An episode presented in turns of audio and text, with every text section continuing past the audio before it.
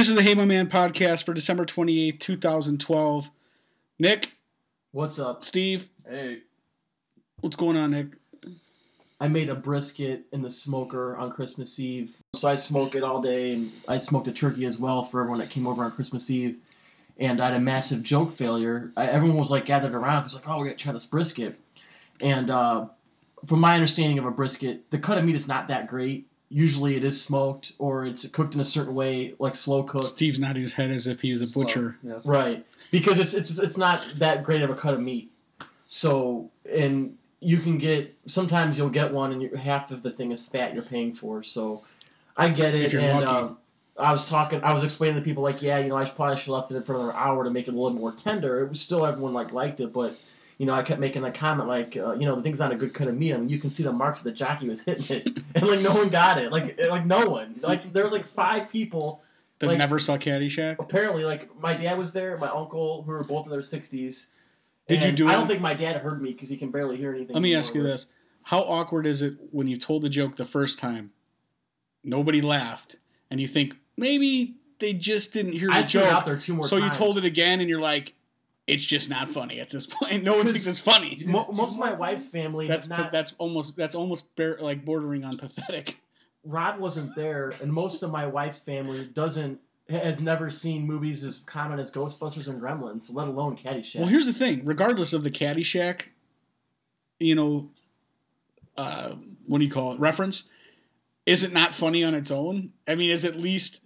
I can attest to that because I didn't even know that was a reference from Caddyshack. And you still thought it was funny? Yeah. Well, at least it's like witty. So like, hey, this is horse meat. Let me ask you this: it's not good quality. What kind of did you even get as much of a giggle, or was it just people were like? I think my mother-in-law was offended. Like you saying, like, I apologize to jockeys. And I told her, I explained to her, I'm like, hey, you cannot get a brisket that's good.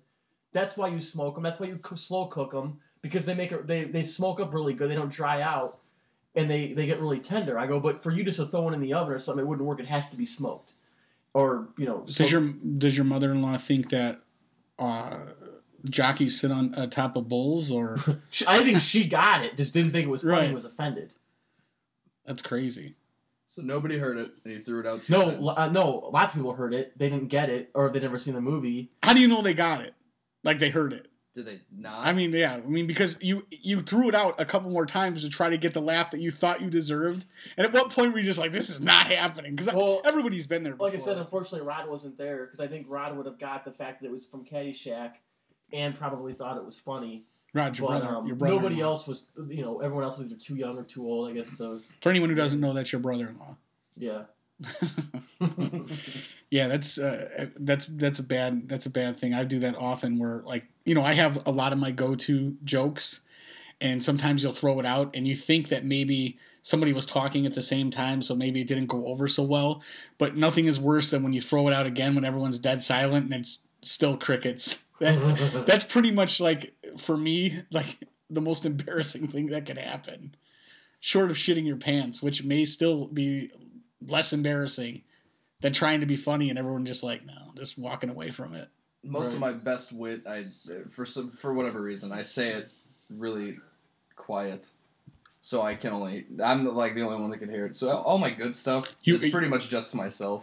You know that you know that it's to yourself. I don't know. You say something witty, stuff, but I say it and I go like, yeah, nobody heard that. But then once you realize that, you know, that was top quality stuff, you don't try to, like, put yourself in a position. I feel like, why am I saying it again? I've already done it once. Well, the whole thing is that you realize I might have something here, and then you don't try it out. I think that's why Twitter might be good for me. Yeah, maybe. I know there's, like, times where you have to know who your, and I'm not talking about being on a stage, just you have to know who your audience is for sure, specifically as far as, like, what kind of joke you're going to get away with telling and what kind of group you're in front of, but... There's times where, like, I'll even make adjustments on the fly to tell a joke or to, you know, make a reference to something and change it up. If it's, you know, women I'm talking to, I'll make the reference more geared toward women. But it's hard when you don't get the laugh. You gotta have some backup stuff to go to. But I can appreciate the jockey joke. I probably would have given you a courtesy laugh just because I know you were attempting to make a joke, but. At this point, to me, Caddyshack is like Black Sabbath or Led Zeppelin. It's overdone. Every time you turn around, there's... Now, maybe I'm being a little dramatic, but you know, people throwing like not most of them are the lines that Rodney Dangerfield had, but that's like one of those movies that's quoted more than anything. You don't want to do any American Pie. Especially, I would say his lines. Yeah, you don't want to throw any American Pie stuff out around the holidays. No. I would say that probably even less people would know what that was, considering the crowd that I was around. Would you, speaking of American Pie, just because we're on the topic and I saw an advertisement again for it today. Stop kicking the table. I saw an advertisement again for it today. Let me guess, another one? No, it's the same one. American Reunion. Would you say that, like as far as that, the whole collection of the American Pie, American Wedding, American, I don't remember what the second one was, an American Reunion. Were any of them? I mean, I think that's one of those movies that doesn't stand the test of time. American Pie, when it first came out, was good for the time it was out, and then like immediately it was like, let's move on from it. I don't really need to see it again. Right. I can tell you that I would never watch that movie again. I saw American Reunion because I think my wife wanted to watch it. It was on TV or cable or whatever. They still use the exact same jokes. The only difference is that Jason Biggs' mother is dead in the movie, so now his dad is like, you know, a single guy on the scene. Yeah. And, you know, he's like Jim, where he's just kind of an idiot about chicks or whatever. But it is probably one of the worst comedy franchises ever. What about, let me challenge you right now. What's a worse comedy franchise? Not one movie, but a worse comedy franchise than American Pie. And by franchise, I mean it has to at least be more than two movies. Really? How many comedy franchises are there? I don't know. I can't. I know I'm putting you on the spot. Police Academy. Ooh, National Lampoons. Yeah, they're not worse. You think they're not worse. No. But the first couple were good. I'm one of those guys that says the European Vacation I liked and Christmas Vacation I liked. Vegas Vacation... You didn't like the original one where they go? It was all right. Yeah, it was all right. But again, to me, it's one of those movies that doesn't stand the test of time. Like, I saw you made a joke on Twitter the other day. Was it on Twitter or Facebook where you were saying something about like nobody put the connection together that they're driving to the Christmas tree, pick out a Christmas tree, the Griswolds, and like a dude flips them off, and then Clark literally flips them off. Yeah. Well, then he tries to run them off the road to murder them. Like it goes from like, hey, I'm gonna flip you off to we're having like a like, little I'm okay with killing you. Yeah, passive aggressive like car movement thing to Clark getting wedged underneath it, like him attempting to kill the guy and then wedging his family underneath the semi. No accident report. No nothing. But yeah, so maybe there isn't on any other. Well, you're forgetting all the new National Lampoon movies going straight to DVD. Those yeah, like you're talking about like Van Wilder. So yeah, like those, I don't consider those. When you say National Lampoons, I think you're meaning like Vacation. But they just do have National Lampoons. Yeah, absolutely. In the title, so I think that I'm trying to. Man, I kind of got myself into a corner because I don't know if there is any other. I'm sure there is. Straight to video ones. I mean, actual like. I'm sure The Hangover will get there. Oh, I think they're making another one. Yeah, they'll get there. And how redundant was that? It was awful. Like to me, is you literally are ripping off, and I really feel like that is the comedy version of A Clockwork Orange, of the comedy version of our other favorite Boondock Saints, where people are like, "Oh, The Hangover, man, that is the greatest thing ever. I was hilarious," and it's like it's all right. And it was to me. Like Something About Mary. When that movie came out, it was so like shocking. Like, I can't believe that was in a movie. Yeah. That kind of The Hangover was the same thing, but to me, it was geared toward like college age people. But oddly enough, like people my parents' age in their late 50s and 60s, like glommed onto the Hangover 2 and were like, oh, that was really great. And it made me uncomfortable because there was a lot of stuff in there. I'm like, man, I don't want my mom and dad to laugh at the same kind of like raunchy humor that I that would make me uncomfortable. I don't want my parents to like my movies. Even if I like that movie. Well, how about this? You can like a movie your parents like or that they introduced you to, but it's just weird. Like yeah. Well, especially like, if it's anything except a raunchy comedy, I wouldn't have a problem with it. You know, if my dad was like really into Chuck Norris and really into like karate movies, Commando, or something. not Billy Jack, but no, you hit the one martial arts guy that, like, if he was into it, he kept that a secret.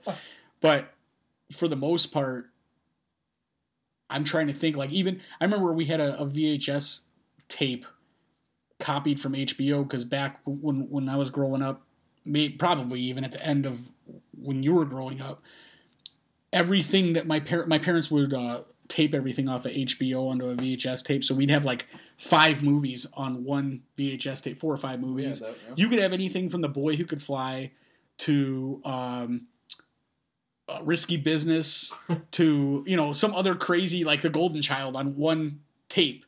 And if you're a kid, you're like, well, what, you know, you put in the, you know, The Man with Two Brains. And then also on there is like Eddie Murphy Raw. And it was like whatever came on HBO was like, well, this tape has room. Let's put it in there.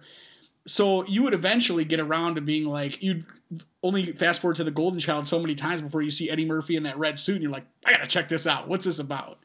You know, that's what we did with me and Cinemax, though. It would go from Uncle Buck to... You didn't start out with the Gilbert Gottfried and Up All Night, USA Up All Night, and then graduate to... No. No?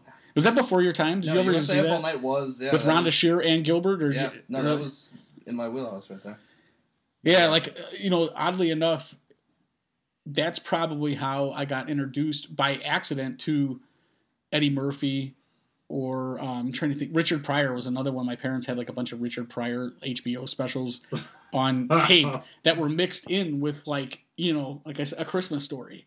And it was like, you know, a Richard Pryor video. That's a great segue, by the way. You know, the thing is you're sitting there talking, the movie ends, you're playing Legos or you're doing whatever. And the next thing you know, because if you remember, a lot of times with VHS tapes, you would tape over it so many times. There wasn't like a smooth segue. So one movie would kind of like skitter out and then it would be like halfway into the next one. Because if you taped over something in the first section, the length may not be the same. So it would end up, The Boy Who Could Fly would end up in the middle of, like, you know, Eddie Murphy in that bathtub joke. And you'd be like, oh, well, I'm not turning this off. This is the greatest. And until somebody came down and was like, what are you watching? You just pretend like out of the corner of your eye, like, I don't know. I'm not watching this, but I'm definitely watching this. That, for me, is absolutely how I got turned on to a lot of that stuff. Just completely by accident. What were we talking about originally? How did we even get to this point? We're talking about what movie comedy franchises were worse than American Pie, and you said The Hangover. I said The Hangover will be. The Hangover will be eventually. They are making another Hangover movie. Right. I'm sure they will. It'll make money, so they will. I'm trying to think of, like, in the last 10 years, what's like the flagship comedy movie. What's the guy that does all the stuff with Seth Rogen? 40-Year-Old Virgin? Oh, you're talking about the Judd Apatow? Yeah. Didn't he write all those? I don't know if he wrote them. Some of them, like some of them, Seth Rogen and his writing partner wrote. He's at least a producer involved in. Because I thought Superbad was pretty funny, and if I had to make it like a list of like top 5 funny movies of the last 10 years, I'd probably have Superbad in there. I've really soured on Seth Rogen a lot. Well, I have two. I think that the Jonah Hill and what's the other kid? McLovin? No, sir. Michael Cera? Yeah, those guys. Now he's overdone, both of them. Yeah. But that was when they were both pretty new. Yep. Again, and we were talking about this the other day when you were talking about Shia LaBeouf. I think the problem is, like, these guys they'll do like 4 or 5 movies at one time. Some are in the middle of being filmed. On their but what I'm saying is, it's not their fault they're being oversaturated. The problem is, like what Nick was saying, hey, this Hollywood was trying to tell us yes for Shia LaBeouf, and then eventually he just kind of petered out. And I think that he just did a bunch of things at one time, and they staggered their releases, so it seemed like this dude was the hot the hot topic. But literally, he just did a bunch of things, and some things got held up and some of the things got and it just so happened that a lot of things, but because he was saying like, oh, this guy's pretty much not done anything recently except for that Western that he was Lawless.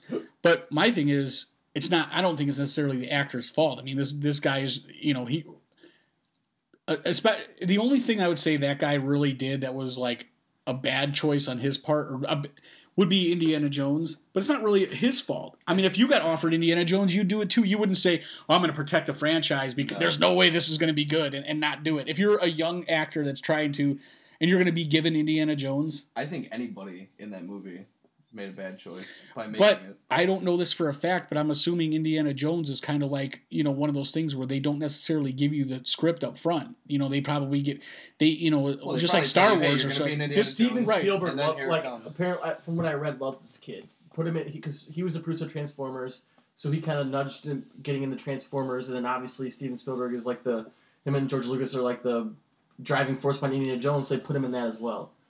I just think that he's somebody that they are, just by putting him in Indiana Jones and Transformers, whether people like him or not, they're continuing to here's the thing. Much like Nicolas Cage. Nicolas Cage made a fine career out of Cage.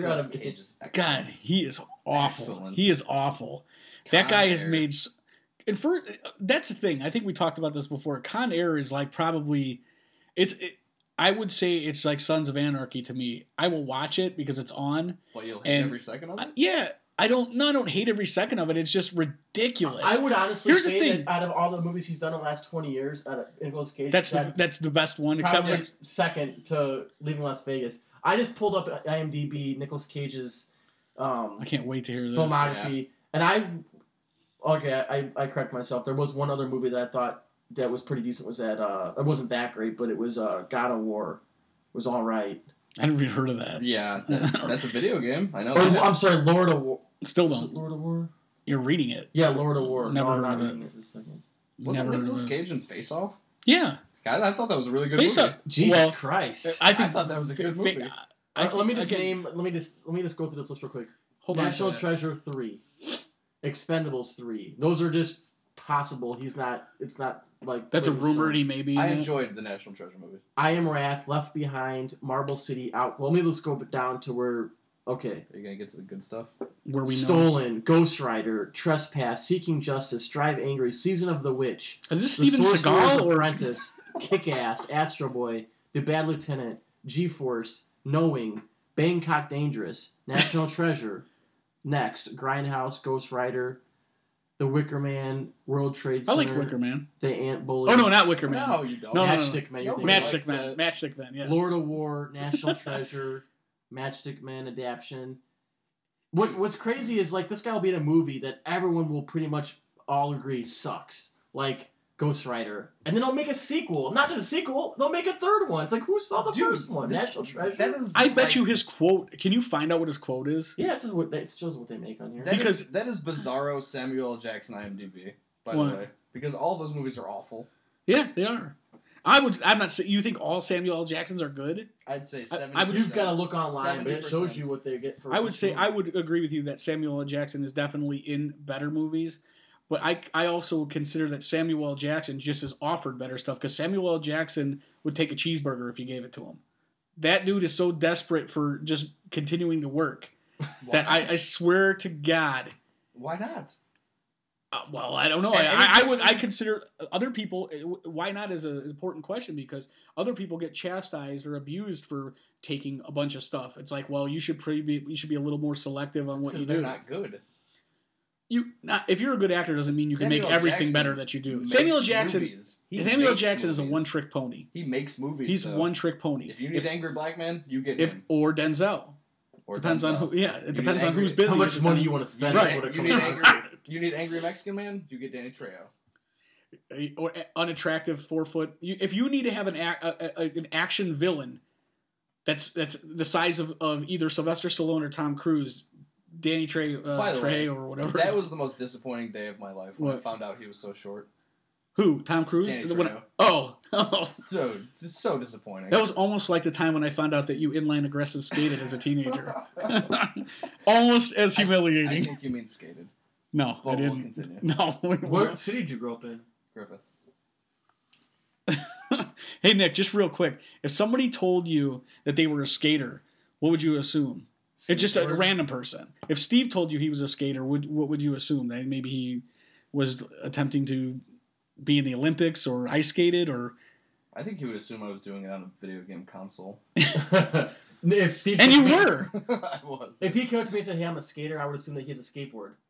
What would he have to say in order for to make you believe that he was an inline aggressive skater? Would we need to add all this? Probably him saying... I don't know. That's what it's called, isn't it? Probably him either say that verbatim or say, hey, I rollerblade. That's easier. Well, I don't rollerblade. I'm not a 40-year-old soccer mom going down the bike trail. So you're saying that rollerblade is not the correct nomenclature or terminology. However, inline aggressive skating is putting too many words in there. That's too many words. The next step, when you... are too old to inline aggressive skate, you parkour. That's about the next thing you do. No. How did you skip parkour? That's about that same coolness. No, parkour is not cool. Parkour is not cool? That's not cool. But inline aggressive that's just skating. Jumping over things. I can do that in my living room. I would love to see you parkour. Bringing up a great question. My brother-in-law and Steve believe that right now, Steve did not, correct me if I'm wrong, I don't even know, did you play college baseball? No. Did you play high school baseball? No. Did you play Little League? Yes. Up to Babe Ruth? Yes. Okay. He believes that given, 10 pitches by a college-level softball pitcher. Please put more emphasis on college-level. College-level. College-level. Okay, starter. College-level? Starter. Starter? What's the just the drop college-level. Average college-level. Average college-level pitcher. That he could. How many? What's the percentage? Softball, right? Yeah, softball. Okay. What's the percentage in a softball that I could hit? Pitching softball. Yeah. Because first of all, him who's I would believe to be less athletic than you. Ganglier things of that nature. And he says he can hit 8 out of 10, and I believe he says you put him over the fence. He's full of shit there. Yeah. I could hit 50%. No way. Yeah. What do you think you could hit? I'm gonna say. It's not going to be very good. And once I watched them pitch and I got up close, I'd be like, yeah, this is really not going to be good. I don't know. Nick, you don't strike me as the kind of guy who could hit a baseball. Like, that doesn't seem like that would be one of the things you're strong at doing. I don't know. Maybe I'm wrong. I was all right at baseball as a kid. I never asked you. I played Babe Ruth as well, but I didn't play really after that.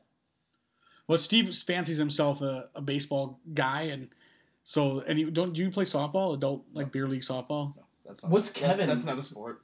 What's Kevin, what's his level? What did he play up to? Oh, he was pretty. Apparently, Babe Ruth. I've heard. So he wasn't even up to high school or anything or college. He's just a Babe Ruth. Right. And he's saying he could walk on at any moment. I guarantee you, right now, if you said, "Hey, do you think if you went one-on-one with Muggsy Bogues, current at his age right now, you could beat him?" He would say yes. He would say, "I would stuff Muggsy Bogues. I could." He would probably tell you he could out-rebound Dennis Rodman. I will tell you at this age. He probably could stuff Muggsy Bogues. I doubt it highly. Muggsy Bogues is 50 years old. He's still, dude. I bet he still plays. He still plays. He did because if you watch at Joe's versus Pros, he was on there. Oh, really? Yeah, and I'll tell you what. Yeah, but that show was not 10 years ago. He may not be as not 10 years, 5 years ago. Okay, he may not be as good as Kobe Bryant, but I guarantee you he's better than you, me, or anyone you know on a regular that doesn't play college level at least. True. You know. Probably true. So of course I believe that conversation would come up where Kevin said he could do that.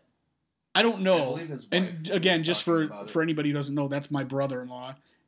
We went to a batting cages, the batting cages at one of those fun parks or whatever.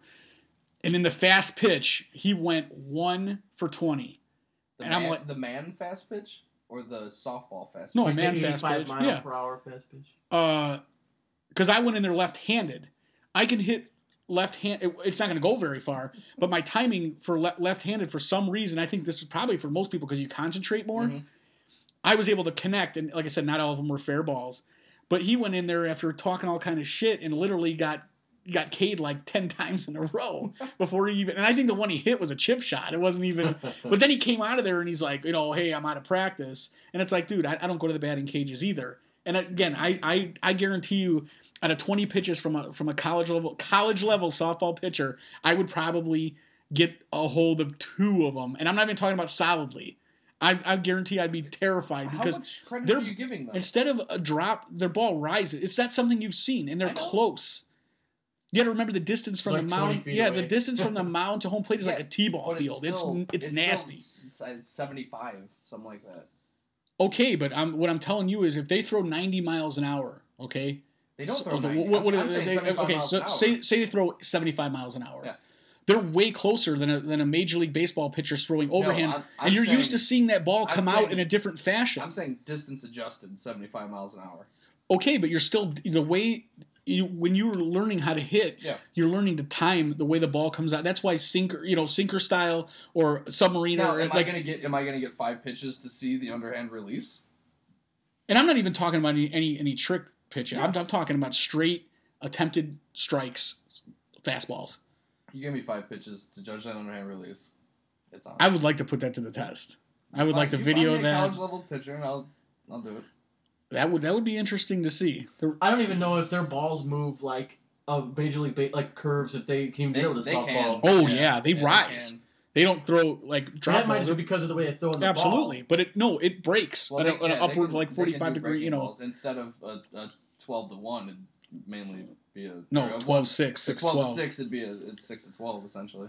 Yeah, to me, like I said, it's all about the mechanics and the way it would throw you off just because technically you're... I don't think I've ever had a softball pitcher pitch to me. Obviously, I've had people throw underhand to me, but it's just not the same. When someone's softball batting cages.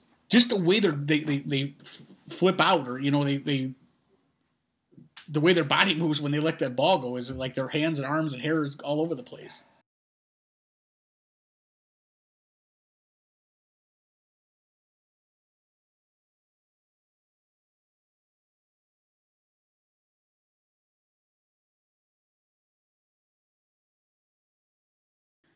While we're on the subject of sports, how much of a pain in the ass, or how much would you what would it take for somebody to go, especially in Chicago, to a football game? What is it going to take to make you leave your living room to go to a football game? I just went to the Bears-Packers game a few weeks ago. A friend of mine had season tickets. We tailgated. It was a good time. I spent about $90 on the ticket. He had already paid. He didn't park at McCormick Place. He parks at one of the parking lots farther south from McCormick Place. He pays a yearly fee of a couple $100, and then he's allowed to park there and tailgate.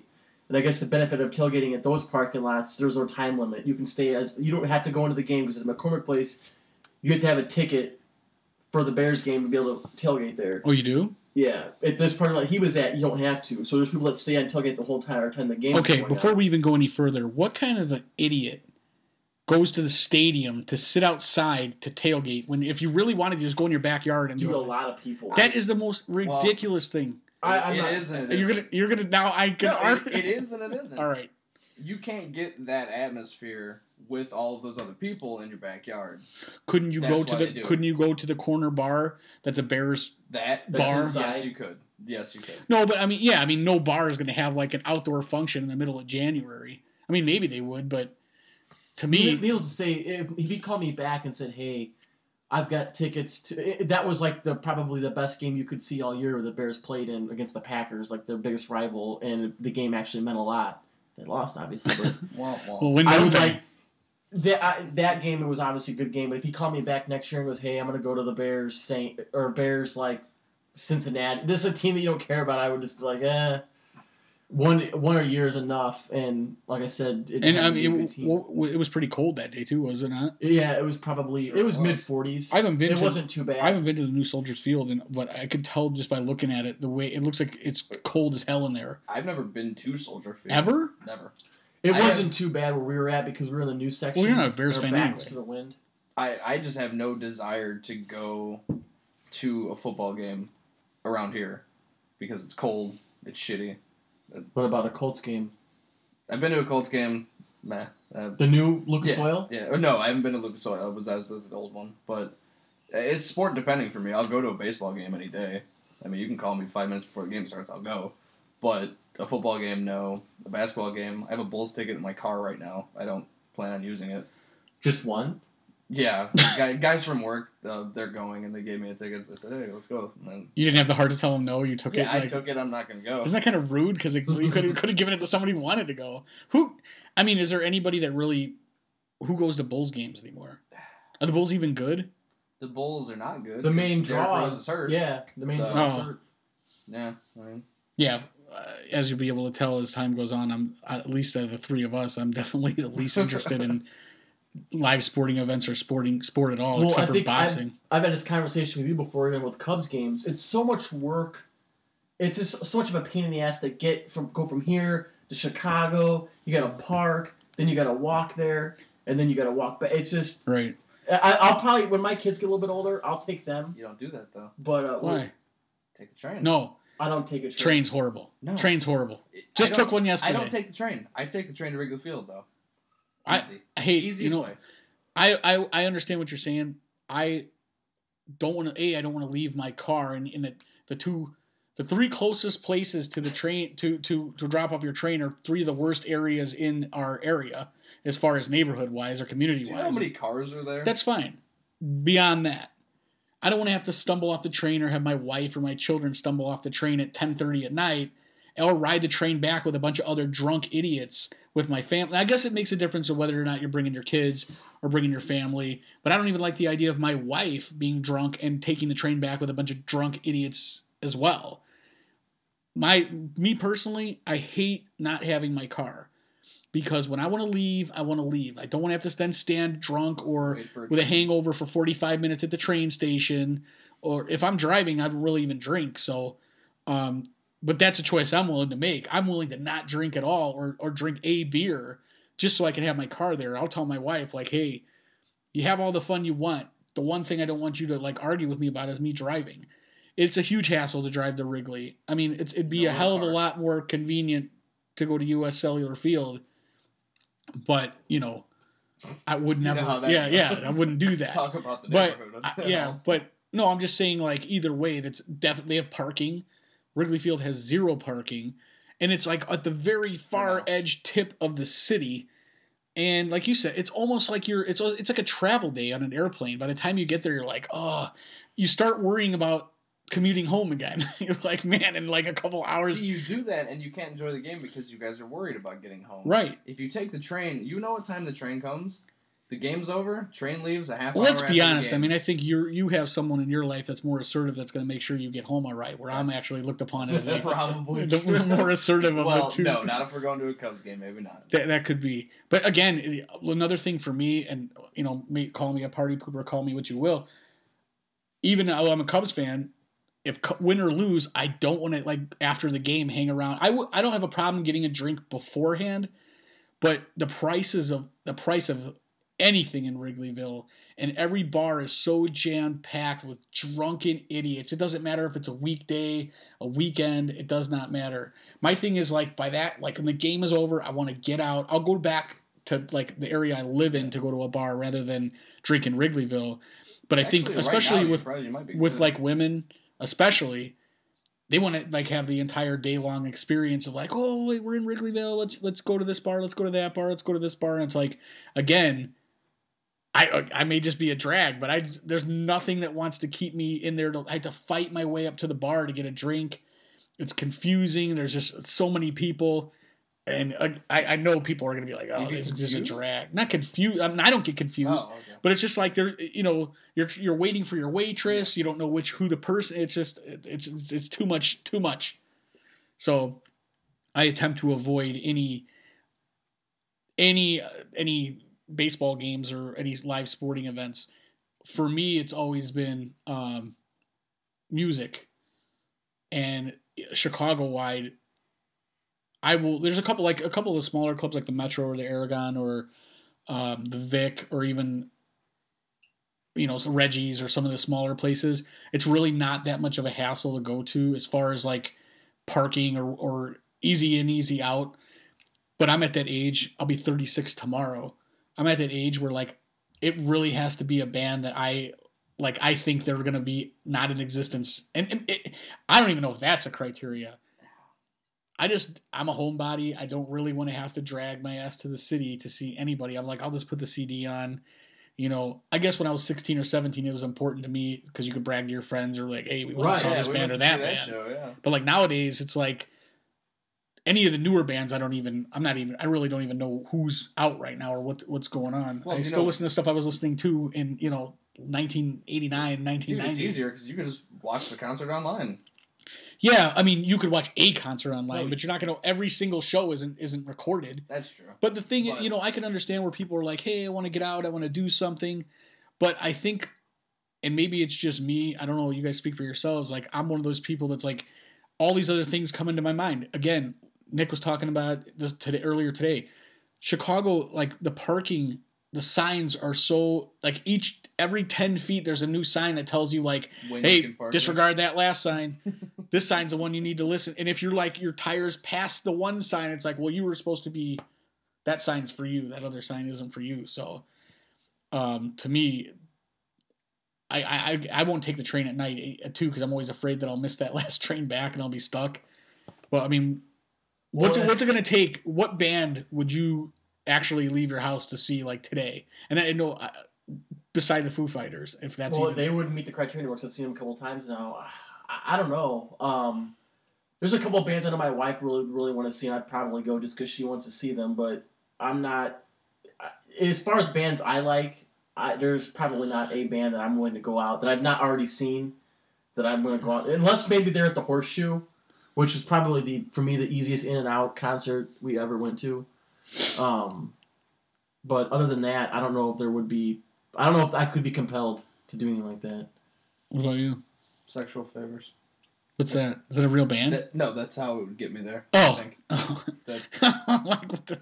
Sexual Chocolate? No, I would think I would go see one band and that's it. I think I would go see the Black Keys if they were playing around here.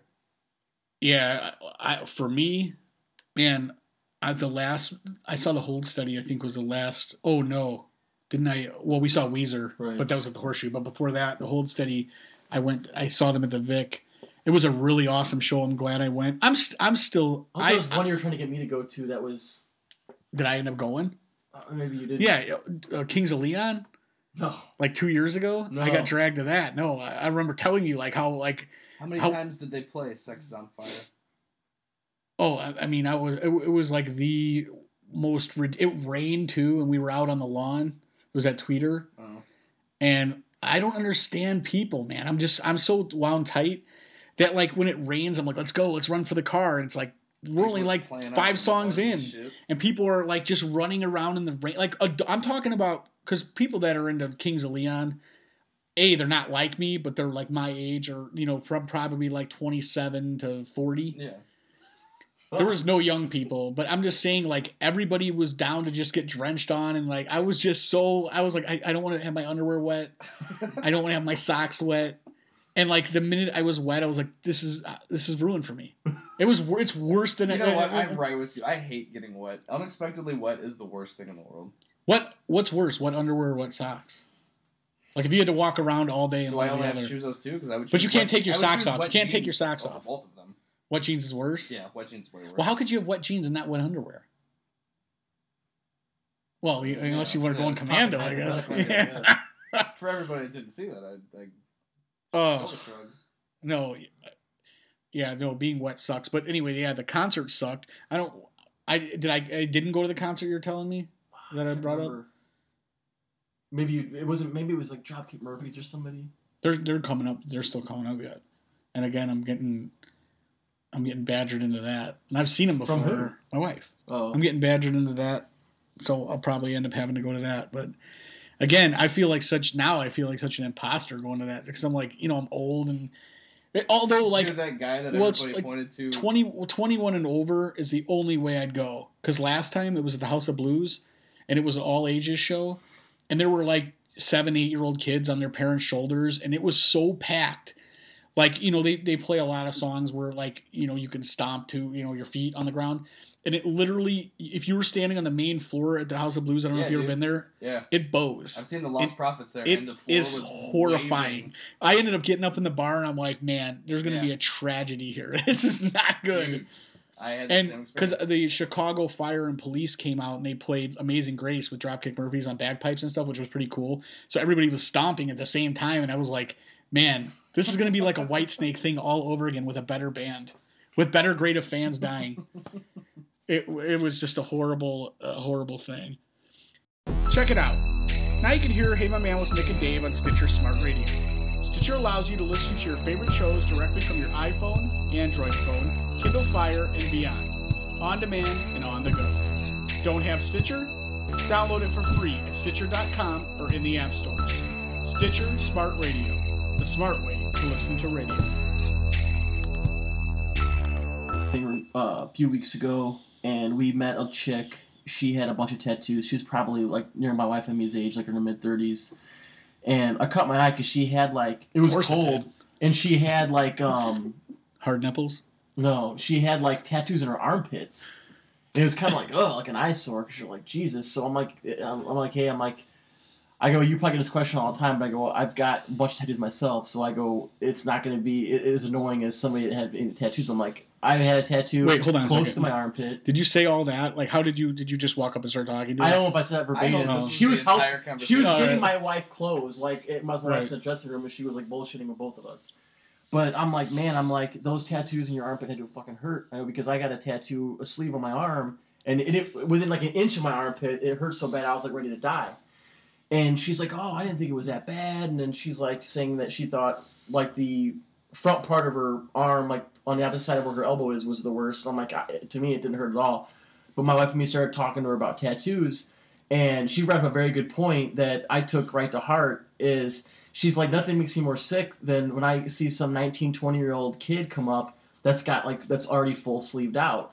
And this chick's like, oh, you know, one of my best friends is a tattoo artist, and I think she said he was, like, in his mid or late 40s and had been doing it for, like, 20 years. And she's like, you know, a lot of the old-school tattoo people, you weren't supposed to have, like, full sleeves until you were a lot older.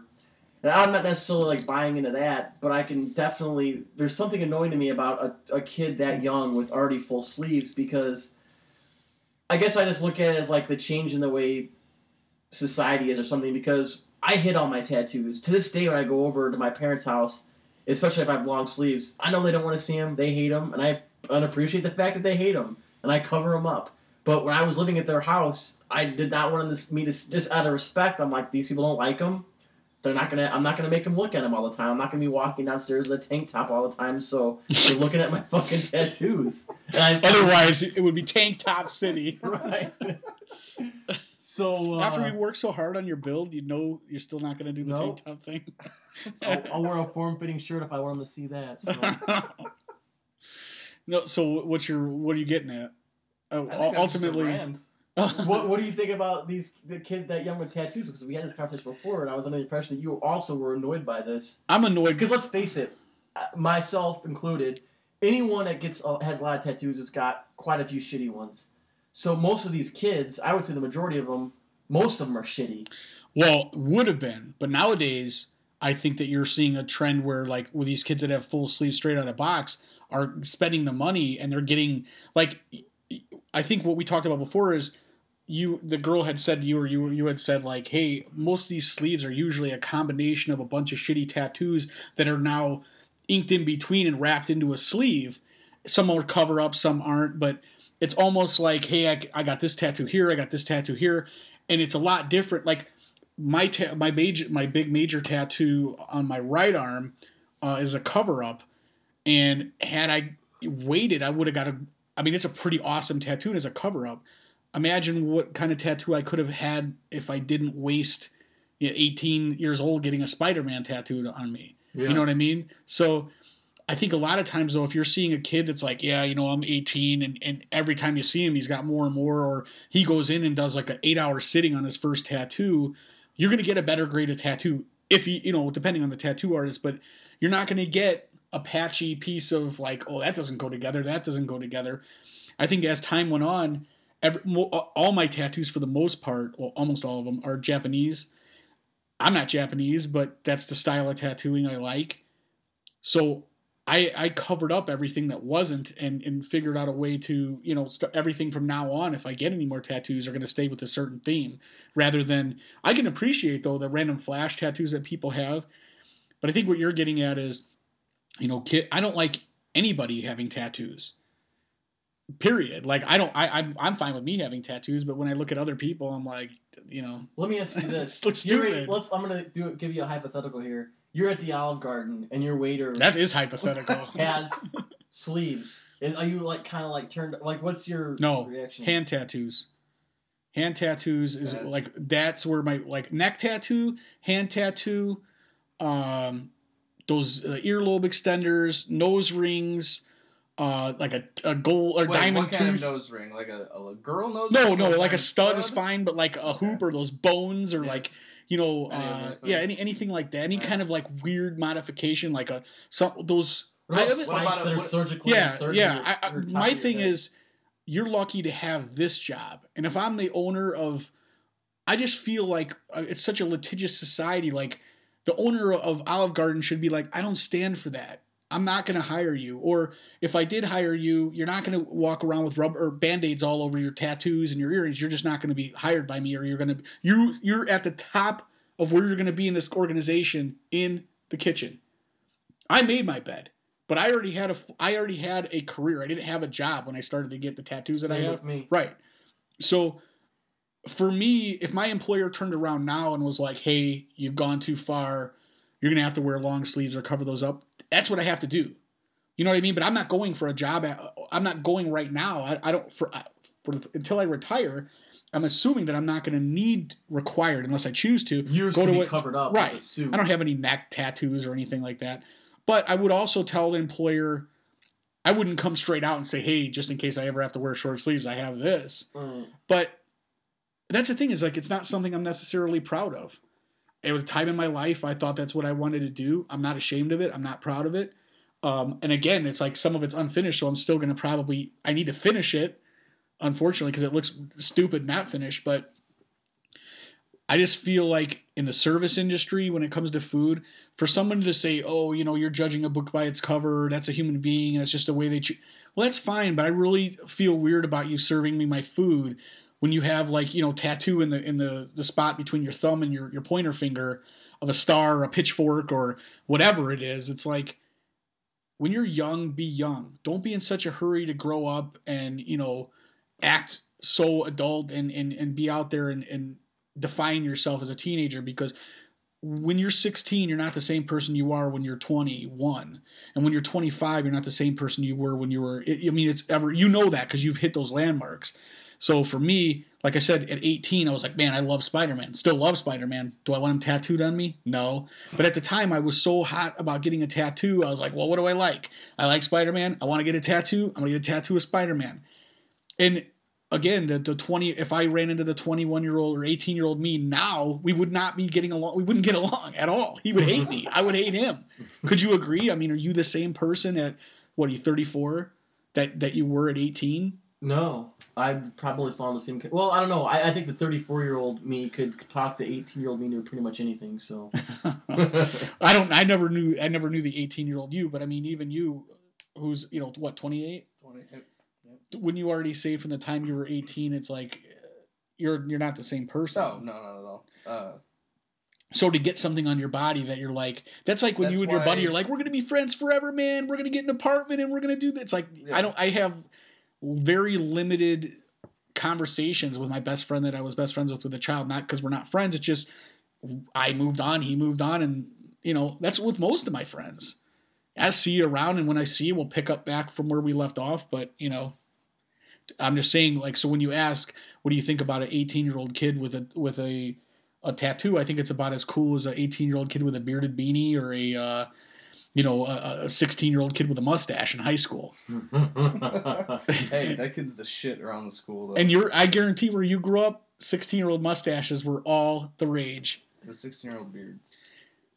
I couldn't have grown a beard when I was 16. Why? But there was always like two or three guys. You couldn't grow a beard when you were 16. Really? When you're 16? Yeah. That same beard you have now? Same beard I got, yeah.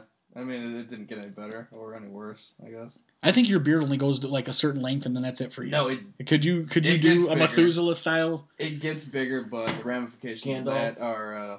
I could continue, like, you know, people are like, oh, it's so uncomfortable to have a beard. I don't feel that way at all. It gets to a certain point where it's uncomfortable, and then once you're past that, You get itchy after a while. I find myself twizzling my beard all day. You turn into Dr. Evil, what's the guy from Go-Go Gadget? What the hell's his name?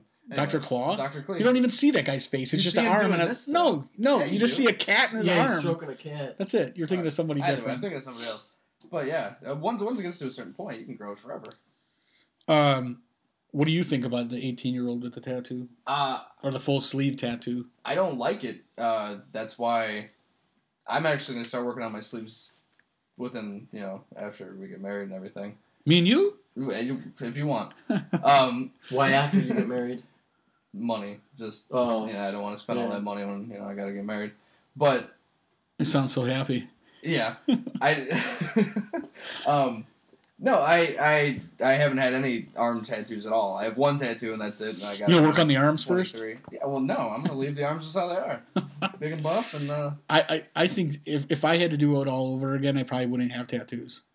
Just because, yeah, because I mean, I spent so much money, which I'm not gonna, I don't need to tell you how much, but it's a lot. And honestly, you know, now that I have kids and stuff, and I've had them for a while, I feel like, you know, going to school, I'm embarrassed for it. I don't want people to look at me and say, you know, or look at my kid and look at me and be like, oh, well. Because I still think, that even though it's way more acceptable than it was. Yeah, I was going to say, don't you think it's way more acceptable? It is definitely. I mean, and my tattoos are definitely not trashy. I mean, they're I don't have like a naked lady tattoo. I give myself and you a lot of credit because people like me and you, break the reason why it's acceptable now. Because, like, for me, I can, you know, well, I won't get into why, but we're people. You're a doctor. There's more people with careers on that have them. It's not like as stigmatized where back in the day it was only bikers and sailors that had them, so. Speaking of that, I mean, it just seems to me like the bikers today aren't like the bikers of the yonder year anyway. At least on the on TV. Are you talking about bicyclers or motorcyclers? What the hell is a bicycler? Lance Armstrong kind of dude. A bicycler. Yeah. You said a bicycler. That's like recumbent bicyclers are the cool guys. No, I meant like Sons of Anarchy or like, you know, all those people that wear those cool. Are there really motorcycle gangs anymore? Yeah, absolutely. But, I mean, again, they're so low profile. I mean, it's not like they're making national news, and if they are, I mean, they're definitely not making national news. And I think every, you know, 15 years or something, when there's some major indictment that comes down, maybe you hear something, but it's just so few and far between. I think they've just calmed down. They've stopped murdering and raping enough. Well, I think they just got phased out. It's just like the mob. I mean, for a while, the mob was a hot-button topic, you know. And when there's big figures and big personalities that bring attention to things, and that's what you get. And the media seems to focus more on, you know, Anne Hathaway getting out of a car with without her panties on than they do. Worst picture ever of Anne Hathaway? Yeah, it's nothing. Oh, you mean the fact that you were teased with what you thought it could be? Yeah, it just looked like an armpit. I didn't even know what you guys are talking about. I'm assuming they got a picture of that. Just it's the same. What the best thing is, it looked like your brisket essentially. It was, dude. You couldn't even see anything. It wasn't your. But to me, or what's funny is they always do. It's the same thing. Like every celebrity gets, they wait. It's like, oh, here comes a celebrity out of a low riding limo and she's wearing a dress. So let's get that. You know, let's get that angle. And to me, to do something like that to a person like Anne Hathaway is unredeemable. She's so sweet and kind, you know. It's not like a Lindsay Lohan. No, she's not. Who, by the way, I love. As you know, you know. There's pretty much nothing Lindsay Lohan could do in my book that would turn me against her. No. Like I said, she could chop the head off of puppies and drink their blood in front of me, and I would still be in love with her. She's perfect in every way. Yeah, except that drug problem way. Again, I mean, that's not my drug problem. I don't have a drug problem. She looks awful. Well, I mean, that's in her everyday life. In my fantasy, she always looks like she does when she's in movies. When she's in Machete? I didn't see that movie. If you love, I saw the first 10. No, well, I saw the first 10 minutes of that movie, and I was like, "This is the flaming piece of crap." Why don't you fast forward? I did. I saw what Lindsay Lohan looked like in the movie, and plus, it was a stunt double anyway. It wasn't even her. Doesn't even matter. I know. I can suspend disbelief, but the fact is, like I said, she could steel toe kick a baby in the face, and I would still love her. Speaking of the whole, you know, we got on the service industry thing there with the tattoo thing. I heard you. So did you had a bad experience at Cheesecake Factory up in Chicago? Absolutely, one of the worst. And you know what? This just I know. Me and Nick were talking about it, Steve. Earlier, if we every time we podcast we relate another bad industry. I wish we had like a promo music and we like, you know, bad service industry stories, but.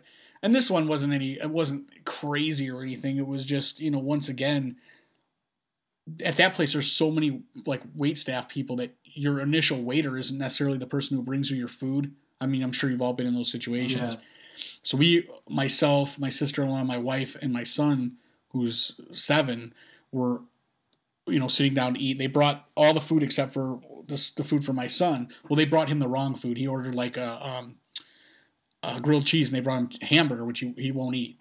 So he's like, I didn't order that. I ordered a grilled cheese. So they took it back. Well, the lady who brought it was not our waitress, and she gave us like a filthy look, like, whoa, whoa. And I'm like, well, it's not what we ordered, so we're not going to eat that. So, you know, do what you will with it, but that's not what he ordered. Because, of course, I would have ate it, but my kid is not going to eat it. He doesn't want that. It's not what he ordered. Now, we've been waiting. We waited for an hour and 20 minutes to get our seat. Now we've been waiting for 40 minutes to get our order taken. It's so busy in this place. They bring the wrong food. They're gone for 40 minutes, or no, not 40 minutes. Let's say 25 to 30 minutes before and we're all done with our food. Except for him, who hasn't had his grilled cheese yet. Logan. Yeah. And they come back and they bring his grilled cheese at that point in time. Was it like a gourmet grilled cheese or what? No, it was like on Texas toast. It was a grilled cheese on Texas toast. Nothing else on the plate. Just a grilled cheese sandwich. I think John Taffer has something to say about that. Oh, absolutely. So they're like, oh, sorry, the grilling station is just swamped right now. I'm like, it takes less than 3 minutes when you already have a preheated grill to make a grilled cheese sandwich. And then my sister-in-law was actually bringing home a sandwich for Steve, and 10 to 20 minutes after we ordered, she put in the order for his takeout food, which is crazy anyway because we're an hour and 40 minutes away. He needs takeout food from there, but regardless. So they come another 40 minutes later, and they're like, hey, just to make sure you ordered this, it's like a Reuben. And she's like, yeah. And the guy's like, okay, cool. Just making sure. Well, another 20 minutes goes by, and we're waiting for our dessert, and the manager comes by, and he's like, hey, just so you know, we don't have Reubens. We're out of them. We're out of the material to make it. And she happened to had her head down because she had a headache. It was rubbing her head, and the guy's like, are you okay? And she's like, no, I'm not okay. She goes, you know what, just keep it. We don't want it. Forget it. Because now we're not going to wait again for another hour for them to make a sandwich. And the guy's like, oh, well, we're sorry. Is there anything we could do? So I just took that opportunity to tell him about, my son's food coming late. And the waitress being a total bitch. And the guy was like, hey, that's not the kind of service we provide here. We're sorry that happened. And he's like, your food is completely free.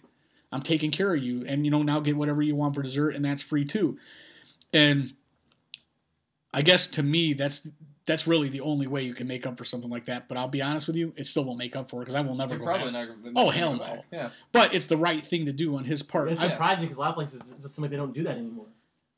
I think, yeah, this place... I would assume had several managers, so we got lucky. Unless that's our company policy. I'm trying to think. I would say in the last year, we especially when we were working together, we as a group ate out a lot at lunch. I don't know how many times they wait until they're bringing everyone else's food out to tell you, hey, we don't have steak burger, or we don't have your ribeye steak sandwich. Right. Here's what I want to know: how the fuck do you not have a sandwich? It has ham. It has... pork. Shredded pork and ham was on that sandwich. How do you run out of a sandwich? That doesn't make any sense. In the city of Chicago, centrally located in the restaurant district. Exactly. We don't have any pork. You want me to make it without the pork? Nope, we don't have any sandwich. Well, we're all out of sandwich. My thing is you would assume, and again, this place is running like chickens with their heads cut off. They basically said, hey, a lot of people are cashing in their gift certificates. It's vacation. People's kids are on winter break, so it's just this is the most slammed we've been in the whole last year. They may say that every single day. I have no clue. My thing is, though, I didn't make the mistake, so the waitress that came up and was like, this lady looked like I threw up on her. She was so offended. No. And I was just like, you know what, you be upset if you want, but this really has nothing to do with me. And that guy, like I said, he came and made it right just by apologizing, but I'm telling you guys this story. I'm suggesting that their food was not that great. I wouldn't trek all the way up there for that. Even if I was there, I would try something different than go there again. That's just my experience was that bad. There's nothing you can do to make up for it. He made up for the best he could, which I can appreciate. Because like you said, a lot of people would just be like, hey, it but it still doesn't help you come back. No, definitely. Definitely. A lot of places will make you, I think, ask. I think Rod, my brother-in-law, who's in the restaurant industry, I think he might have mentioned this to me. Not the what he does, but... They'll say, hey, what do you want me to do to make it up to you? Because some people are shy. Not all people. Most people are too shy, I think, to ask, or too meek, or whatever you want to call it, to actually say, well, I want it for free. So they'll usually get away with just making you another sandwich that's right. But you know, I would, when we lived in California, we lived pretty close to the Cheesecake Factory. My wife liked it, wanted to eat there all the time. But I would say that if I had to compile a top 5 list of the most overrated restaurants, I would put them on in the top 5. Who? Cheesecake Factory. Oh. I just don't. I mean, it was all right, but it was really expensive. The portions were big, but I guess it's like what. And I don't know what you guys got. Our portion was not big, actually. Yeah, but what'd you have? I had like it's called the factory burger. It was like a hamburger on you know, the oval bun. Yeah. I don't even know what you call it. I forget what that thing's called, but it was like a hoagie bun or whatever. And all it was a hamburger and no top and onions. It was bland. It was, big portions of bad food is still bad food. But like we were talking about before we started recording, like Nick, you said you went to some fancy schmancy restaurant with your family for a family member's birthday, and like before you even started to tell your story, like my big thing is, and it's annoying to my wife, if I'm not going to pay $30 for a plate of food that I'm not going to feel like completely filled up on. That's how I think all guys are. Yeah. You know, I have to be at the end of the meal. I want my top button to be unbuttoned on my pants. You know, I want to definitely be. Like, man, I was exhausted after eating that meal. I don't want to have to, I want to be able to come home and lay on the, like, I have nothing planned after I eat. So you were saying you paid like crazy prices for one of those meals where they put like the crazy stuff on the drippings on the plate and they wipe it off with the. Yeah. I'm just not, those places are not me. If I'm going to spend that much money, I'd rather go to like a good steak place and, you know, there, you know, you're going to be full when you leave eating steak like that, but it's just not my thing, but it's one of those places where you're getting like, instead of buffalo wings, they had like, I think it was duck wings and, you know, with appetizers and everything else, I think with 6 of us and drinks, it ended up being like $500. And I'm like, so, did you guys treat the birthday girl? You chip in for her portion? Yeah, I think we worked something out. What's that? Like you turned a blind eye while your wife paid? You pretended like you didn't notice? Yeah. Yeah, that's rough, man. $500 is unbelievable. And I mean, a lot of it was because of the drinks. Like they were getting wine. I don't care what reason. They're $500 for 6 people. I will tell you, my cousin took his girlfriend for their 1-year anniversary to Alinea, a restaurant in Chicago, for a meal. Their bill was $1,400. That's insane. Did they get bottle service? They got like eight bottles. Got some good service. Yeah, what kind of drink? But were they expecting that? Were they watching the $1,200 or $1,400? Were they watching the total rise? No, they didn't care. That's how much it costs. You go there. I know. I'm saying so. He had an expectation that it was going to be. Oh yeah. That's I guess, and I guess you assume because it's a gourmet restaurant. $1,000 for a meal. I don't know. It depends on the meal. Ever. I like food. So, you know what? If you told me something was $1,000 before I busted into it, you might convince me. But halfway into it, I'd be like, dude, I can't see paying $1,000 for this. There's no way. But you could taunt me with a choice cut of beef. Absolutely. What choice cut of beef? $1,000? Yeah. We paid $50. Like you paid. Oh, I paid. It was $120 just for meat. Well, what did you think about that? Was that the food? I didn't think the food was good, so that's why it burned my ass. You know, I was told the company was going to pay for that meal, which is why I spent that much. But it turned out that they did not pay for that meal. It was like a couple hours too late to get that per diem rolled over, dude. So I ended up eating that $120 because the boss was like, "Hey, man, just go ahead and," which is actually the reason that we call this podcast "Hey, My Man." He's like, "Hey, my man, just go ahead and eat it, man. Just you know, it's on the company," and it was not on the for him. It was his meal was comped because he's an uppity up. But, you know, I ended up, you know, paying out of pocket. So. Well, no, I got some per diem out of it, but it wasn't. Right. The per diem only covered so much because I only got partial. Right. So. Yeah, no, that was a total. I mean, let me ask you this. I'd never been there before. I think my dad had told me about it once, but I wasn't expecting those prices. You know, anytime you look at the menu and it says market price or whatever, I mean, I guess I'm expecting it's like $50. Or it doesn't have prices on it. Or it's a la carte, you know. I mean, like, obviously you have the ability to ask. But again, I was lured under the, it's free, man, whatever. It's on the company. I'm like, fuck, if it's on the company, dude, let's do it. I'll have two. What kind of steak do you get, a ribeye? No, I got prime rib, I think, or I don't remember what it was. Maybe a filet. But it wasn't even anything extravagant. You know, I had like a salad, a soup, and a steak. You know, and I think that at any normal steak place, Ruth Chris, because of the name, I guess it's, you know, now whatever. I've never done Gibson's. Me either. In Chicago. And there, was it Lowry's or something? Yeah, there was. Yeah, yeah, I have been there. Definitely good. Busey. Who do you think would be a perfect person to play? You think my teeth are big enough? No, not quite. You could put a cap on there. You'd be all right. Who do you think would be good to play Steve? I don't know. Maybe, I'd have to say a British actor. Just the ways he carries himself. Maybe like Tim Roth. I want to throw one out there, but he's not British. Tim Roth.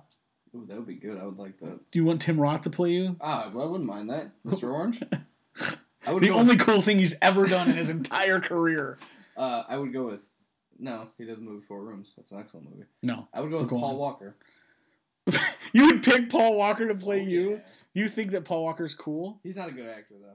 Would you? I mean, you think that like Paul Walker He looks like me. Are you fucking kidding me, dude? Machismo, yeah. Are you kidding me? You're closer to Emmanuel Lewis than Paul Walker, dude. If he was bearded...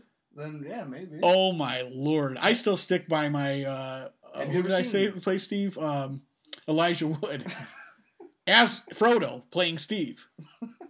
Dude, are you fucking Paul? At least I'm realistic with Paul Giamatti. I think I'm better looking than Paul Giamatti. I mean, I shot low. I just went for the good acting. You're really telling me Paul Walker, is it that you think Paul Walker is so handsome that he can't play me? Oh, definitely. I think you were more Steve Zahn than Paul Walker. Steve Zahn. Yeah, right. Or Stefan Dorff. If I had to get crazy with it, but dude, are you Paul Walker? I didn't know Paul Walker was his dreamboat. I need to check out the Giovanni Ribisi. That'd be all right. I don't even know who that is. Anybody else for me? Yeah, the guy from what's he been? He was in the Contraband, that new one with Mark Wahlberg. He's in a Nicolas Cage movie where they steal all the car gone in 60 seconds. You could stop. I've never seen that. He was on Friends. I'm sure you've seen that. Now I know. Phoebe's brother. Now I know. Yes, I knew you know. No, I never saw Avatar either. Looked really retarded. I've actually been in my life's goals and never seen Avatar. He was a Mob Squad. He was in Basic. He did one of the worst accents ever in a movie. Boiler Room? The movie Basic. The great movie. Oh. That is a great... Boiler Room is a great movie. What if I had a shaved head? What about Jason Statham? Are you fucking... Dude, are you... Let me just say this. You have an inflated... This is what comes from being an only child. I wish I had. Did your mom tell you you look like Jason Statham? My mom told me I look like Justin Timberlake. Let me tell you this. You look more like Justin Timberlake than you do Jason Statham. Okay. And if your mom told you look like Justin Timberlake, how the hell... That is such a far departure. You look more like Mr. Bean than you look like Jason Statham. Mr. fucking Bean. I'm not trying to come down on you, but for you... Yeah. All right, I know that dude. Who? Giovanni Ribisi. He already said he knew after Friends. What about Jesse from Breaking Bad? Maybe. Aaron Paul? Yeah. By 4 seasons, you should know the actor's name already. You told me you were studied up. No, I just want to say that if I were Giovanni Ribisi... If you said yo after everything, maybe I'd consider it. Giovanni Ribisi's been in some decent shit. But not Steve because of knows him from Friends. I knew I'd get him with that. I've also thought, for me, Fred Savage... Did you? Let me ask you, were you dating a chick for a while that was obsessed with Friends, so you were in turn forced to watch it? Are you saying Steve reminds you of a kept man? No, I'm assuming that Steve, after taking a long day of inline aggressive skating, I sat down, with a Zima and watched Friends. Zima. Oh man, we're like from Griffith. You were probably drinking a Milwaukee's Best, but and wine cooler hams. Yeah. One of the other things that we talked about before that we never actually got to, I never edited it. The sound was real shitty. Was the 30 for 30, is it ESPN 30 for 30 documentaries, where basically you get like highly acclaimed directors to pick a certain sports topic and then do a 30-minute documentary on a particular. So it's 30 minutes, correct? 30 minutes on 30 different sports. No, I think sports. They're... Are they hour? I think so. I'm pretty sure they're 30 minutes. I think that's what it's called, 30 for 30. It's 30 for 30. But they seem longer, so maybe I'm wrong. It's absolutely longer than 30 minutes. Either way... I think it was the 30 best sports over the last 30 years. Yeah. That's what it was. Yeah. Man, I feel stupid. But anyway. And on a side note, you're the one that told me that. Yeah. I forgot. Too much pressure. So the one that we actually, that I had to have you watch after I saw it was the one about the Chicago Cubs. Catching Hell. Yeah, Catching Hell, about Steve Bartman, the fan who blocked a ball from Moises Alou's glove, which turned the tide. Causing the Cubs to lose. It didn't cause the Cubs to lose. Yeah, it did. Alex Gonzalez caused the Cubs to lose. Well, he was part of the problem. No, he was the whole problem. No, but the tide had turned. Now, this is where me and Steve got into a debate because Steve says there's no such thing as curses. There's no such thing as, what was the term that you used? I'm sure that Steve Bartman would be very happy to know Steve. Passion, any of those? No, it was something like that where you were saying heart. Yeah, your heart. You're saying heart doesn't matter at all, and that sports. Like if one bad play in sports could not sour the rest of the team or momentum. That's what it was. Steve was saying this. It's virtually a in bullshit. Baseball. In baseball. Oh, in baseball. Let's narrow it down. In baseball, there's no such thing as momentum shifts, and a momentum shift, if there was to be one, could not be. You cannot blame a win or loss based on a momentum shift, based on something that happened. Internally or externally outside the game. There are a variety of factors that go into a baseball game that one play does not determine the entire outcome. Does not or cannot? Does not. Cannot. Does not. So you're saying baseball, which is, I'm speaking in absolutes. Does generally, not. Baseball players are considered to be very superstitious. You've never heard that? I've heard it. Okay. Yeah. So you don't believe when a black cat walks past Ron Santo and as he loses his legs? No, of course not. This is life. No, but when a black cat walks past Santo or these things, it doesn't put into the player's mind, this is the curse again, and they start thinking, they start defeating themselves. Concentration on confidence, concentration, and they start making bonehead plays. If it does, if during a baseball game that comes into their mind, they shouldn't be playing the game. It is what it is, but the debate here, before we get into the talking about the documentary, was the reason I wanted to talk to you about it or let everybody know how idiotic this idea that you have where there's no such thing as a momentum shift. And but you're saying in other sports there can be momentum change. And I'm not talking about just a player, like a player being injured is definitely a momentum change in like basketball or football or even baseball. In hockey, there's passion, there's the fire or whatever the fuck that means. So you're saying if a team goes momentum, if a team has got one goal ahead of another team and it's coming down and then they score another and then they score another goal and now they're two up and there's 2 minutes left, you don't think that puts the pressure on the team that's down two goals and also tells them, man, it's starting to look grim. I'm just, you're telling me every player is psychologically evolved to the level of like, that does not get in my way. It's not going to bother me. That's why you have star players, because those are clutch people that rise above those situations. There's no such thing as clutch. No such thing as clutch. To you about this. Yeah, I know. No such thing as clutch. I was trying to get us to this point. Do you agree with this? I absolutely believe there's clutch. There's no such thing as clutch. And I will back it up with numbers. If you look at Derek Jeter's stats in every ninth inning of every game, it's half and half. That's all it is. You remember those moments because they're more memorable to you. You don't remember the moment that he struck out. Half and half in a clutch moment in baseball. So half the time he gets a hit? That's, yeah. No. It's not half and half. It's not. Okay, but you're... But it's better than the next guy. It's half and half. He's clutch and he's not. But it's... Seriously, you will not remember the moment that he strikes out. You'll remember when he gets the home run or hits a double. But I think if you compare him to like 10 of the other... Like to A-Rod... who is obviously infamously not clutch, that's why they consider Derek Jeter clutch, is because in those moments, he hits the home run. No, because he can relax, focus, and get it done. He has done it, but he does. But more times than not, he doesn't do it because he can't handle the pressure, which is why they call somebody clutch. I do think there are numbers to back this up. So you're telling me at the last second of any basketball game, in the finals, you're telling me, and the Bulls during their dynasty, any player you would be as happy as having the ball in their hands as Michael Jordan. Okay. In the last second. I'm not talking about because Jordan's better and he... No, that is the exact reason why he's more clutch, is because he is better than every other basketball player. Would you say that... Okay, take Jordan out of the picture, and you have a bunch of other guys that are on the same level. Player? No. a bunch of other guys that are on the same level as each other. They make it the same amount of times. They don't. They don't make it in, because people choke. Exactly. LeBron James is better than every other basketball. That's fine, but he chokes when it comes down to the pressure. He can't handle pressure. You're telling me that the job at the job, dude, sun shines on a dog's ass every now and then. At the championship, fine. At your job, you're telling me there's some people that when the shit hits the fan, you're not like, dude, just get out of the way, because you're gonna you can't handle it in the clutch.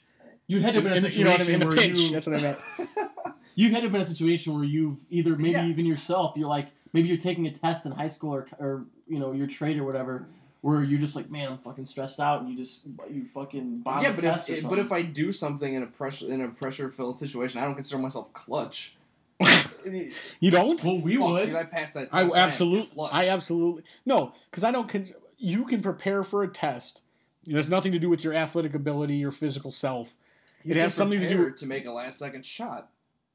You can... Yeah, but no, you can't, because... A last-second shot is the same thing as a last-second shot in the first quarter. Absolutely not. Yes, it is. The factors that are different is the pressure. Everything comes down to that last second. You mentally are fighting against yourself. You are not... When you're practicing shooting three-pointers from that... Hold on, that same spot. Muscle memory. I understand that. That same spot. When you go up to take that shot and that buzzer's about to... You're in your head, you're going, this is make or break. I gotta make this shot. And sometimes, yeah, your muscle memory is there, but sometimes you don't. You're too in your head, and that ball, you absolutely. There's no way. You don't think stress affects you or anybody else? I'm not saying me. I'm saying professional athletes. No, great professional athletes are able to maintain and be great under pressure. That's what makes them great. That's what makes a LeBron stick out. That's what makes... Because before LeBron sticking out makes... He had a lot of early exits from the playoffs. He was on the Cavaliers. They were a bad team. They were LeBron and the gang. Yeah, take him out of the picture. I mean, but he himself had horrible fourth quarter stats. Like points scored and everything else. Okay, but they still would have won those games if he had a team that played the first three quarters. But do you know what I mean? Yeah, but... his fourth quarter stats mean nothing if he had people that were playing with him. Let's just get back. Let's get back to this documentary. So I'd rather not. Well, it was funny because I think when I asked you, I was like, "Hey, Steve, I want you to watch this documentary so you can talk about it." And you still never have, right? I think I told you to fuck yourself. Did you? And you? I know I won't watch it. That angers me even more because it's like, I know why won't you watch it? Yeah, I know what it is. Back off the mic a little bit, Nick. Why won't you watch it? Because I know what it is. I watched the game. Yeah, so did I. So I know what it is. Yeah, but the documentary because the documentary isn't about that play. It's about the aftermath and the everything that happened to that particular person as a result of it, and other fans that have been blamed or got involved somehow. The guy from the Abbey, who in the video kind of made it seem like he definitely was quick to back off. He didn't make it. It could have just as easily been him. It could have been him. It should have been. It was just as easily him. I mean, if he reached an injury, And he dogs the guy out to everybody. Right. Like, that's him. What reason do I have to want to know more about Steve Bartman? It's not about... The documentary centers around Steve Bartman because that director picked something that he was passionate about. Hold on. He picked something The Holocaust is not a good thing, but if there's a show on the Holocaust, I'm probably going to watch it because it's interesting stuff. Yeah. So why wouldn't this fit into the same thing? Are you saying that you're such a Cubs fan that this blows your mind, you can't deal with it? Because I wasn't at Auschwitz watching things happen. I was there watching this game. So you're really going to be like, I can't relive this twice. It was such a horrible... Is that what this is about? That is the only sporting event that brought tears. I highly doubt that. Dude, I thought about it for like a week, and I mean, maybe a couple minutes each day. And I'm not like the biggest baseball fan ever, but I got over it pretty quick. I saw it. I was a huge Cubs fan then. I saw it when it happened, and in fact, when you're watching it on TV, you really didn't get the full gist of it until the news later on. Right. So because they panned away from it. People in the stadium didn't know. Right, they didn't even realize what had happened. Right. But the interesting part is when they go to Moises Alou and he's like, absolutely, this guy blocked this ball. And, they kind of like make it to where you're like, I don't know, maybe it wasn't, maybe because basically you see him throwing a baby fit in the outfield. Yeah. And he's the one that draws the attention. And now, see, if he was classy and he would have just walked away, well, none of it would happen. That's fine. But what happened was the other players fed off him and were like, "What next? This is where it all falls apart." Absolutely. Just like a couple years later, no mistakes were made. Terrio made bobble the ball. I think 3 or 4 years later when they were in the playoffs, Terrio bobbled the ball. I think Derek Lee bobbled 2 balls at first base. They played like shit all of those series. Dude, those guys were all year. Those guys were on. Right. And they did not make mistakes like that. But the problem is the pressure. The problem is they believe in this curse. And once stuff starts happening, mentally they shut down. Their concentration's lost. Dude, that is so fucking stupid and a cop-out. Well, I thought the documentary as a whole was pretty awesome. I like, and they tracked down Steve Bartman and asked him about what was going on with his life. Did they actually find him? Oh yeah. No, the guy who refused. They found him. He just refused to comment on. Right. He's like, well, I'll do it. Maybe I'll talk to my lawyer and we'll do a sit down thing. But he never did. But the dude literally lives, he lives in shame. Yeah, absolute shame. Send him to Jacksonville or something. They don't say that in the documentary. All I know is this dude will never come to Chicago ever. I mean, he's in Chicago. He's in Illinois somewhere. But he will never set foot in Wrigley again because, well, also what came from that, I guess the other question I had beyond the 30-30, which I suggest people watch because I thought it was really cool. There's another one. It's not a 30 for 30, but it's an ESPN documentary on fan violence. Is one of the most brutal and disgusting. Why you can't enjoy Dodgers Giants last year. Yeah, I mean that was one of the. Coma. Yeah. Speaking of that, well, now he's paralyzed. I thought he's okay. He's in a wheel. No, that guy is. He's a quadriplegic. That's awful. For getting in an argument over a sporting event. I don't think he got in an argument, did he? I thought he was. I don't know what the deal. No, there were some words back and forth, but it wasn't anything. You're talking about the guy that got pummeled in the stands, yeah, and pushed under the bleachers and was still getting pummeled. Nothing to make him a absolutely, no, yeah. Absolutely. There, when we were at the Green Bay Bears game. There was a guy that was wearing a Rodgers jersey. It was just, I don't know if he was half retarded or what, or could edit that out. I don't know what his deal was, but why you want to say he was fully retarded? He would stand up and mimic the refs making calls whenever they were going against. That just sounds par for the course. But people started throwing shit at him, and dude, this guy was antagonizing. He was wearing a Rodgers jersey? Yeah, I'm first off, I would not go to an opponent stadium and wear a different jersey. That's fucked up. You should be able to wear whatever. Exactly, you should, but you don't the people are fucking nuts now. And the guy I was with was dude, he's I used to be able to bring my kid. He's I can't anymore because the people behind us are yelling fucking cunt and fucking faggot to calling Rodgers all this shit the whole entire time. And finally, the guy you can hear him down in the field, and he's you know what? The guy I was with knew the people that were around him. The other, except for those people, because they all are season ticket holders, and he finally goes, hey, he's dude, he goes, one of the guys hey, my kid's here. He's you mind toning it down a little bit? And the guy's oh, all right. And then, immediately went back doing what he was doing. It's really, you can't have a good time unless you're... When you're in a basketball game, you remember when Ditka spit his rubber bands at that guy's face, or the fan, when he went into the stands and spit his rubber bands in that guy's face? Or who was it? The basketball player that climbed into the stands. Yeah. Meta World Peace. I believe. Dude, that was crazy. Do you think the fan was yelling at him to try to I bet that fan piss him off? It, yeah. To get him off his game, take him out of his zone. You know what? Was that? You admitted to it. Was it on the documentary? No. Incident? No. You know what? It might have been. No, he was yelling racist shit at him. Yeah. Well, what's funny is when what's his name from the Cubs? I hate to say from the Cubs, but when Milton Bradley went to the Cubs, and he was everybody in right field is racist, and they say it's Soriano is a horrible piece of shit playing in the other field. Nobody's yelling, and he's never complained of anyone yelling anything racist. Exactly. That's you. That's what you bring out of people personally, not because you're black. That's because you personally. I bet nobody even yelled anything racist at him. Oh, I'm sure they did. If they did it to him, they wouldn't do it. That guy is the biggest asshole. In fact, myself and Nick, whenever we see a guy at work or whatever that's just a hack completely, we'll just be like, "You are the this company's answer to Milton Bradley." You know, I mean, that is this guy is the biggest. Even at the highlight of his career, I mean. They had a breakdown of that incident with Ron Artest, and I've thought it for sure was on that documentary. It's been legally changed. I guess the dude that he ended up beating still, I don't know if, I want to say that he was saying, hey, I wasn't even the guy that was involved in this. I was just that's the best guy. Part.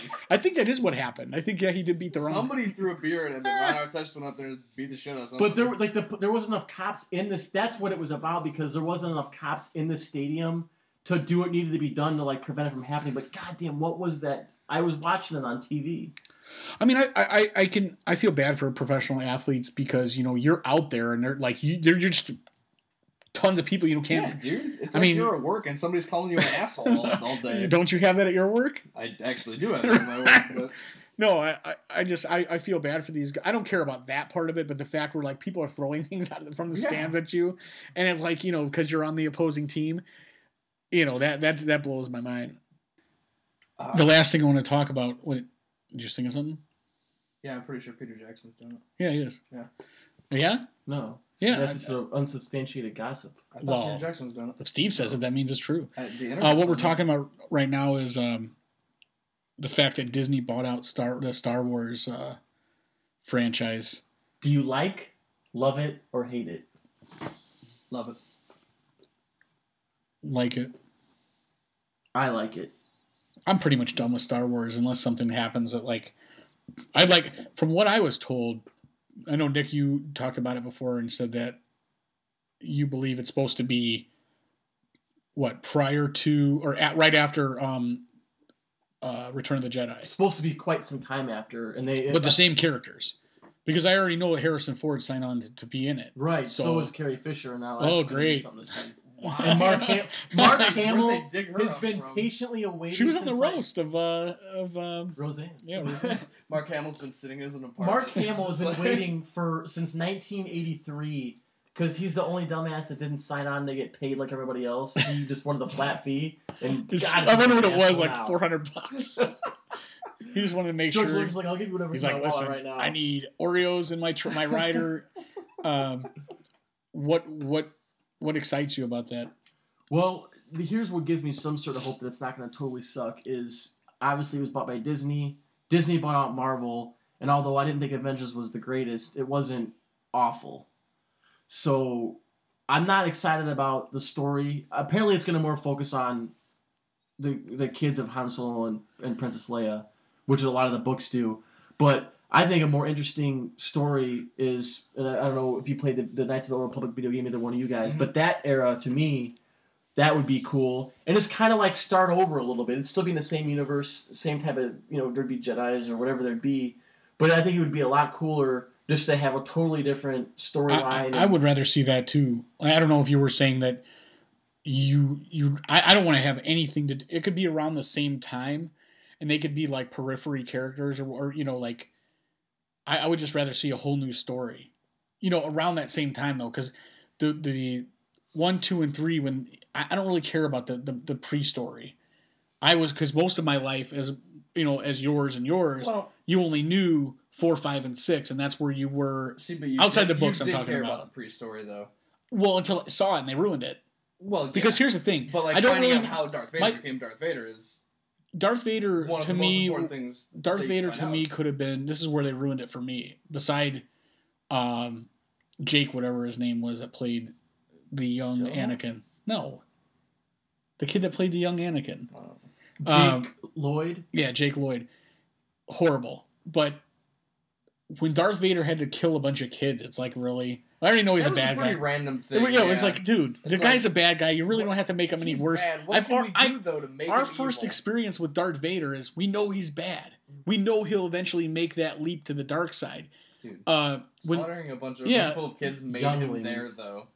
Oh, it took him there from here to there in a blink of an eye. But how do you do that in I just think it was completely unnecessary and incongruous with the way the rest of the series had gone. It was like, really? That's the lowest common denominator. You could have just been like, hey, this guy's going to push his politics. He's a little bit more conservative. He's, you know, they don't need to have him murdering children, for Christ's sake.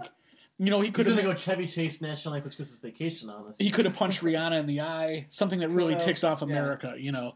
But regardless, he killed children, so that made him. That's what made him Darth Vader. Yeah, that's when he was like, "Well, I'm kind of thinking about the dark side. I'm kind of not." That didn't completely make him Darth Vader.